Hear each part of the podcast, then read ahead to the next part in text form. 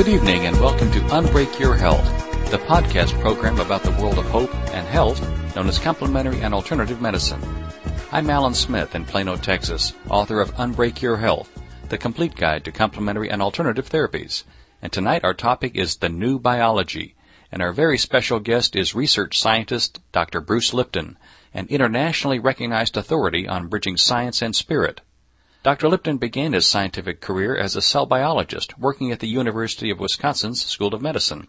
His last stop in the conventional academic world was at Stanford University's School of Medicine before his book Biology of Belief was published.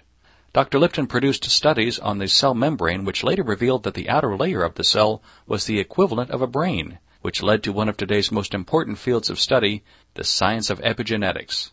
I'd like to begin by offering my personal thanks to Dr. Lipton for his book because I read it right after my disappointing trip to the Mayo Clinic, and it was my first step down the path of complementary and alternative medicine, empowering me to find better health.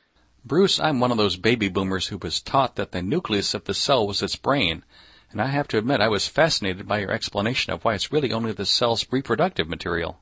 Well, it's, it's interesting like... because Alan, uh, it's not just the baby boomers. It's like this is still the current belief system that's being taught in conventional textbooks. The nucleus with all the genes represents the control center of the cell, the equivalent of the brain, and of course that's even in current textbooks, and it's totally incorrect. That's like teaching him that the Earth is the center of the universe.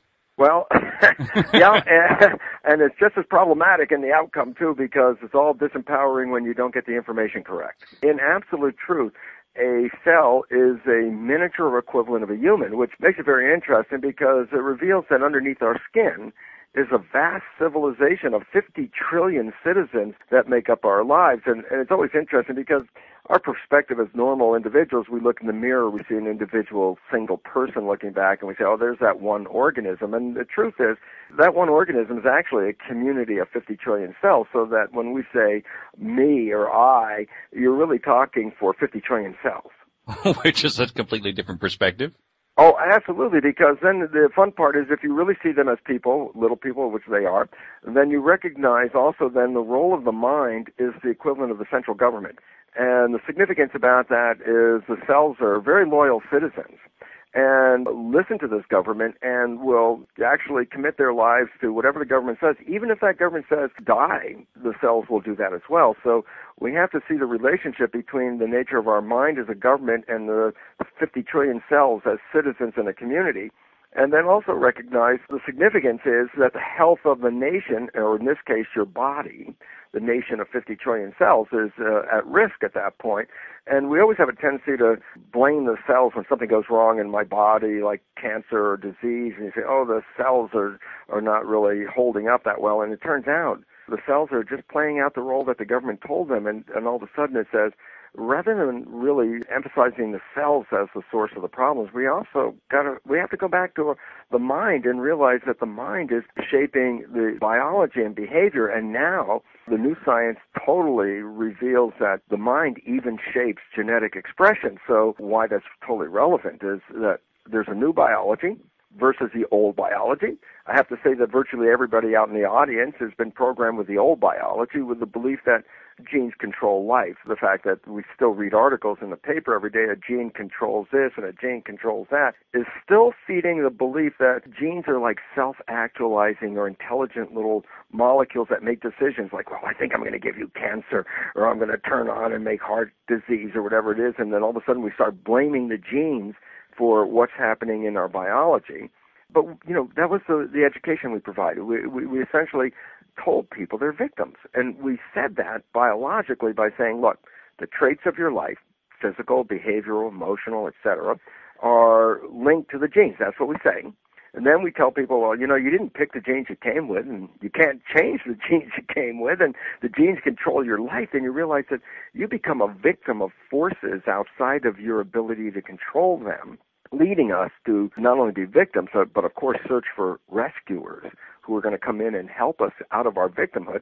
So this is what we program. This is actually what I was programming medical students with, a conventional belief about genes, but the new research, which ultimately led to a new science called epigenetic control, is profoundly different. Uh, think about it this way. The old science, genetic control, literally means control by genes.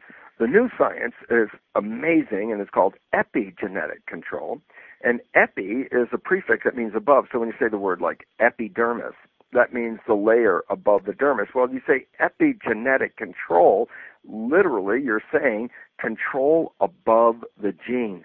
And this is the new science that reveals a biological mechanism that takes the processing of the brain, the information from the brain that's sent to the cells, and this information can go into the nucleus of the cell and not only select the genes, but this information can even rewrite the activity of the genes and the expression of the genes.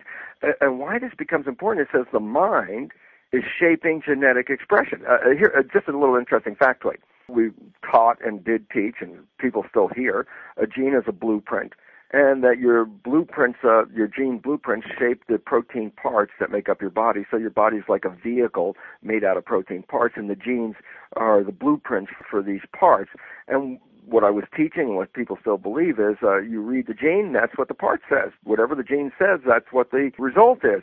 Now we have a new, a completely new understanding, and it says that genes are blueprints, all right, but the mind is like a contractor the mind can select a blueprint and then modify it. And here's a, an exciting factoid. I, I think it's amazing when you think about it that the mind can modify every gene in your body so it can use the same gene blueprint yet create over 30,000 different variations from the same blueprint.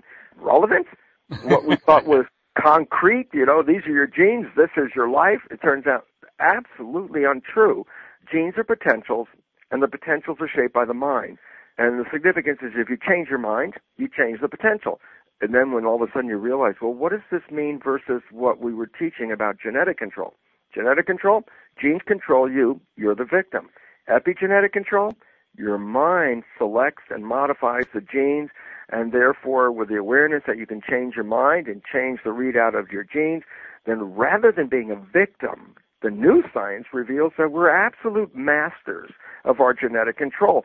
Of course, then there's a little bit of a problem because when you tell people, oh, wow, you're masters of genetic control, then you have to say, and there involves some responsibility mm-hmm. because if you're not responsible what you're doing in your life, then the irresponsibility can lead to uh, genetic disorders. Uh, for example, cancer. We've always said, oh, cancer is caused by a cancer gene. Well, you know, they've looked for 40 years for a cancer gene. They haven't found a cancer gene, meaning a gene that if you have this gene, you have cancer. That's not true. They have genes that say you have increases your propensity to have a cancer. So they say, okay, so this is a cancer gene. They say, well, what does that mean? They say, well, 35, 40% of the people that have this gene get a cancer, and so this is a cancer gene. It's like, you know, you focus on the 35% that have the gene and then get the cancer. I think what's more important, what you're not even addressing in regard to medical research is, what about the 65% of the people that have the gene and don't have the cancer? And all of a sudden it says we have to shy away from the belief that if you possess a gene, that is your fate. We have to come into the new reality that you can modify every gene, and now they're finding that most cancers are actually modifications to the genetic readout that people have produced in their genes by the way they live their life and perceive their life. Speaking of perception, your book describes beliefs uh, that we have as filters. You kind of compare them to colored sunglasses that change how we see the world around us. How oh, important are our beliefs to our perceptions? This is the whole crux of the thing is that a perception is your interpretation of the world. And so when you see the world, you don't just see a landscape you look at a landscape and then you do an interpretation of that landscape. One person looks at it and says, "Oh, this is I thrive in this landscape." The other person looks at the same landscape because the way they perceive the world and the things they were programmed to to be afraid of. For example, look at the same landscape and go, "Oh my God, this is threatening," and therefore, guess what?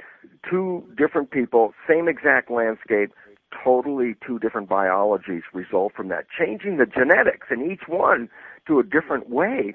So basically, says you're not just a passive individual in this world, you're an observer of this world, and through your observations and your perceptions and interpretations of what you see, you adjust your biology. So your your life is really not so much based on the real world; it's based on the world that you perceive. Because according, if you're a cell in your body, whatever the brain perceives, that's the real world to those cells. Great example, Alan, is uh, uh, if we were standing uh, next to an anorexic person, we'd look at this anorexic person, we go, "Oh my God, this person's you know skin and bones right near death." That's what we perceive. we ask the anorexic, what do you perceive when you look in the mirror? And they go, oh God, when I look in the mirror, I see a, an overweight, bloated person. And why is this relevant? Because if that's what they perceive, that's what they believe they see, then their mind is going to cause their brain to release chemistry into the body to reduce the weight even further so that the visual image then locks into what they want to see. But if they have a distorted perception, a misperception, a misbelief, that that misperception can ultimately kill them. So you can see the power of perception can actually enhance your life or it can kill you if you have misperceptions especially. Listeners, if you're enjoying this free podcast program, you'll love my book, Unbreak Your Health, the complete guide to complementary and alternative therapies. With over 300 listings in 138 different categories, it's the map to help you find your path to better health. And you can get it at your local bookstore or on Amazon.com. There really aren't any black boxes, as they say, in this process of how our perceptions control our genes, is there? No, this is the exciting part because there's always a black box or there's a mystery. Yes, first you see something and then you get cancer. And well, I don't know what happened in between, but you know something happened and you got cancer. That in between, that something happening, the black box, has now been revealed to be a mechanism by which the cell membrane perceives the environment just like we do. Remember, cells are miniature people, and they have the equivalent of eyes, ears, and noses uh, on their cells, and they read the environment and interpret it, and then adjust their biology just like we do. I mean, think about it. We walk out of a house and it's cold out. You perceive cold through your skin, and that signal causes you to heat up your body, so you you get warmer to keep your body temperature warm. But if you walk out of your house and it's hot out, that's a different perception. The body says, oh, it's hot out. What will it do is now change the metabolism so you perspire and cool down. And then you realize what controlled your temperature? It wasn't genes. It wasn't even the brain per se, except for the brain's interpretation of what the environment was. So basically, you walk out of your house and you adjust your biology by the perceptions of your environment. A cell lives in its own environment and just like a human reads what's going on and then adjusts its biology to the information that it sees in its own environment. And most of that controlling information is information released by the brain. So the function of the brain simple function read the environment make a perception and then send information to the cells to respond to what you just perceived. And and then all of a sudden it starts to become well if you if you change your perception then that means the information you sent to yourself is totally different. And therefore, rather than being fixed by genes, you actually change your biology by the way you experience your life. Very interestingly, they recently were tracking the genetic readout of identical twins. The moment identical twins are born, uh, well, they have each twin has two sets of genes, one from the mother, one from the father. But at the moment of birth, identical twins are pretty much reading the same genes in each body. But then they looked at the gene readout after a year, two years, five years, ten years, and they were totally surprised that the gene readout in siblings changed dramatically between each of the siblings in response to their experiences of life. So basically, it reveals this understanding of epigenetics. We change our biology based on our life experiences and our perceptions, and therefore nothing is really fixed except more or less our perceptions. If you, if you have a fixed belief and you hold it your whole life, that's fixed more than the gene is fixed, and the perception will adjust the genes. Speaking of adapting biology, Darwin's theory of random mutation really is giving way to a new uh, perspective of, of adaptive mutation, isn't it? This is really exciting because the conventional story of Darwinian theory, as you mentioned, is that genes accidentally mutate and then you get this accidental organism that fits in the environment or doesn't fit. If the accident makes the organism survive better, then that genetic mutation is passed on to generations. It can lead to changes in the organization development of that individual species. And so basically that belief system says, well, how did we get here on this planet? The, and the answer is, well, through a bunch of uh, it's like genetic dice. Organisms shake the dice every time they reproduce, and you get variations occasionally. And so then you say, well, then why are we here? And the only answer you can get from a theory based on that is, hey, there's no reason why we're here. It was just totally an accident. That's just the way the dice fell that day. And so we had bought a belief that says, hey, there's no reason for us to be on this planet. We just got here by genetic accident. The new science, which says, no, there, indeed there are some random mutations, but they're not the important ones. There are new ones called adaptive mutations, meaning when an organism gets into an environment and it's stressful, the organism has an opportunity to change its genetics to resolve the stresses. So basically it says organisms come into an environment and it changes their genetics to make harmony and balance for themselves in the environment. So it says that each organism that got here did so because in some way it was bringing balance and harmony to the environment. And speaking of surviving, what would you like to tell us about your next book, Spontaneous Evolution, Our Positive Future, and How to Get There From Here? Well, Alan, I, love this one because the biology of belief talks about how individual beliefs shape our individual lives. So biology of belief is like how your family beliefs uh, can provide uh, cancer in a family that's not genetics or cardiovascular disease or diabetes, which are again not genetic, you know, organic problems with our biology. They're primarily reflections that if we don't live in harmony with ourselves and our emotions and our community and the environment, that being out of harmony is what leads to the disease. So we talk about the influence of individuals. Spontaneous evolution expands that for a very important reason. It says, well, individual beliefs control the individual's life. There are things called cultural beliefs where a whole culture buys into a belief and then the whole culture collectively expresses a belief and, and it's in those beliefs when the whole culture does it that everyone says, oh, that's the way life is because everyone's doing it, so it must be a way of life. And now we're beginning to find out, no, a culture is shaped by beliefs which are created and then propagated through the civilization so that it makes a whole be- a culture act like as one living organism. They all agree on the same beliefs.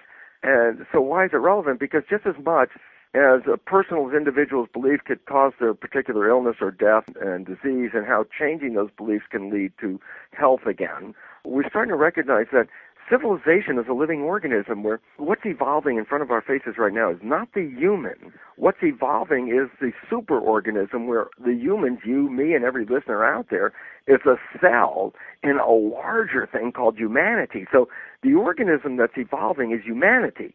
We're ending a civilization which lived on a set of beliefs that are no longer supporting. In fact, the set of beliefs that we've been living on are really, again, responsible for the imminent extinction. And when we change the beliefs as a culture where the whole community changes their beliefs, then the whole living organism called humanity changes its organization and its function. So we're ending a period because we've run against the wall, and what we continue to do will continue to drive us uh, uh into extinction. Unfortunately, if you don't have any idea what's happening, all you can see is, oh my God, it's ending. and yet the reality is, if you understand the nature of evolution, yes, it is ending, but something newer, bigger, brighter is birthing itself right now. So we're in a state of transition, leaving an old belief reality behind, entering into a new belief reality, which is very much supported by your book, Alan, in the sense that one of the important differences of the old and the new is the old belief you're a victim of your biology. The new belief says you can take a proactive stand and create new health and new life and new community. And therefore, rather than being victims, we learn in the new version of civilization that we're creative co-participants in creating our world, which then gives us some responsibility where we can engage and change what we don't like in this world and create a better world. So if you see that we're going into a really good place, then these changes actually become welcome and exciting. And that's much better for your health, in fact, than to look out the window be scared of what's going on because that fear is the driving force of the stress that is responsible for almost all the illness on this planet. So the caterpillar may be dying, but the butterfly is about to be born. That is the exciting part. And, and you, me, the listeners on the program, represent the equivalent of what you call those imaginal cells. The, the, the genetically identical cells are the caterpillar cells, but the imaginal cells see a different world. And when the imaginal cells take over, they create that new organization. So the caterpillar transforms into the butterfly. The existing civilization, the, the one that we're facing an ending of right now, is the equivalent of a caterpillar And the new thought, the new ideas, the information about self-empowerment, taking care of your health and creating your world will lead us into this much more exciting version of the butterfly character of our civilization. Bruce, I'd like to thank you for taking the time to talk with me tonight about the biology of belief. Thank you very much. Anyone wanting to learn more about all of this should check out Bruce's website at www.brucelipton.com. You've been listening to the podcast edition of Unbreak Your Health, discovering the world of hope and health known as complementary and alternative medicine. I'll be back next week with another edition, but to learn more about our guest today, please visit the podcast page at www.unbreakyourhealth.com. We'd love to hear from you about this program. Please send your questions and comments to info at unbreakyourhealth.com. This program is a joint production of Unbreak Your Health and Loving Healing Press. Thank you for listening. I'm Alan Smith, and I look forward to being with you again soon.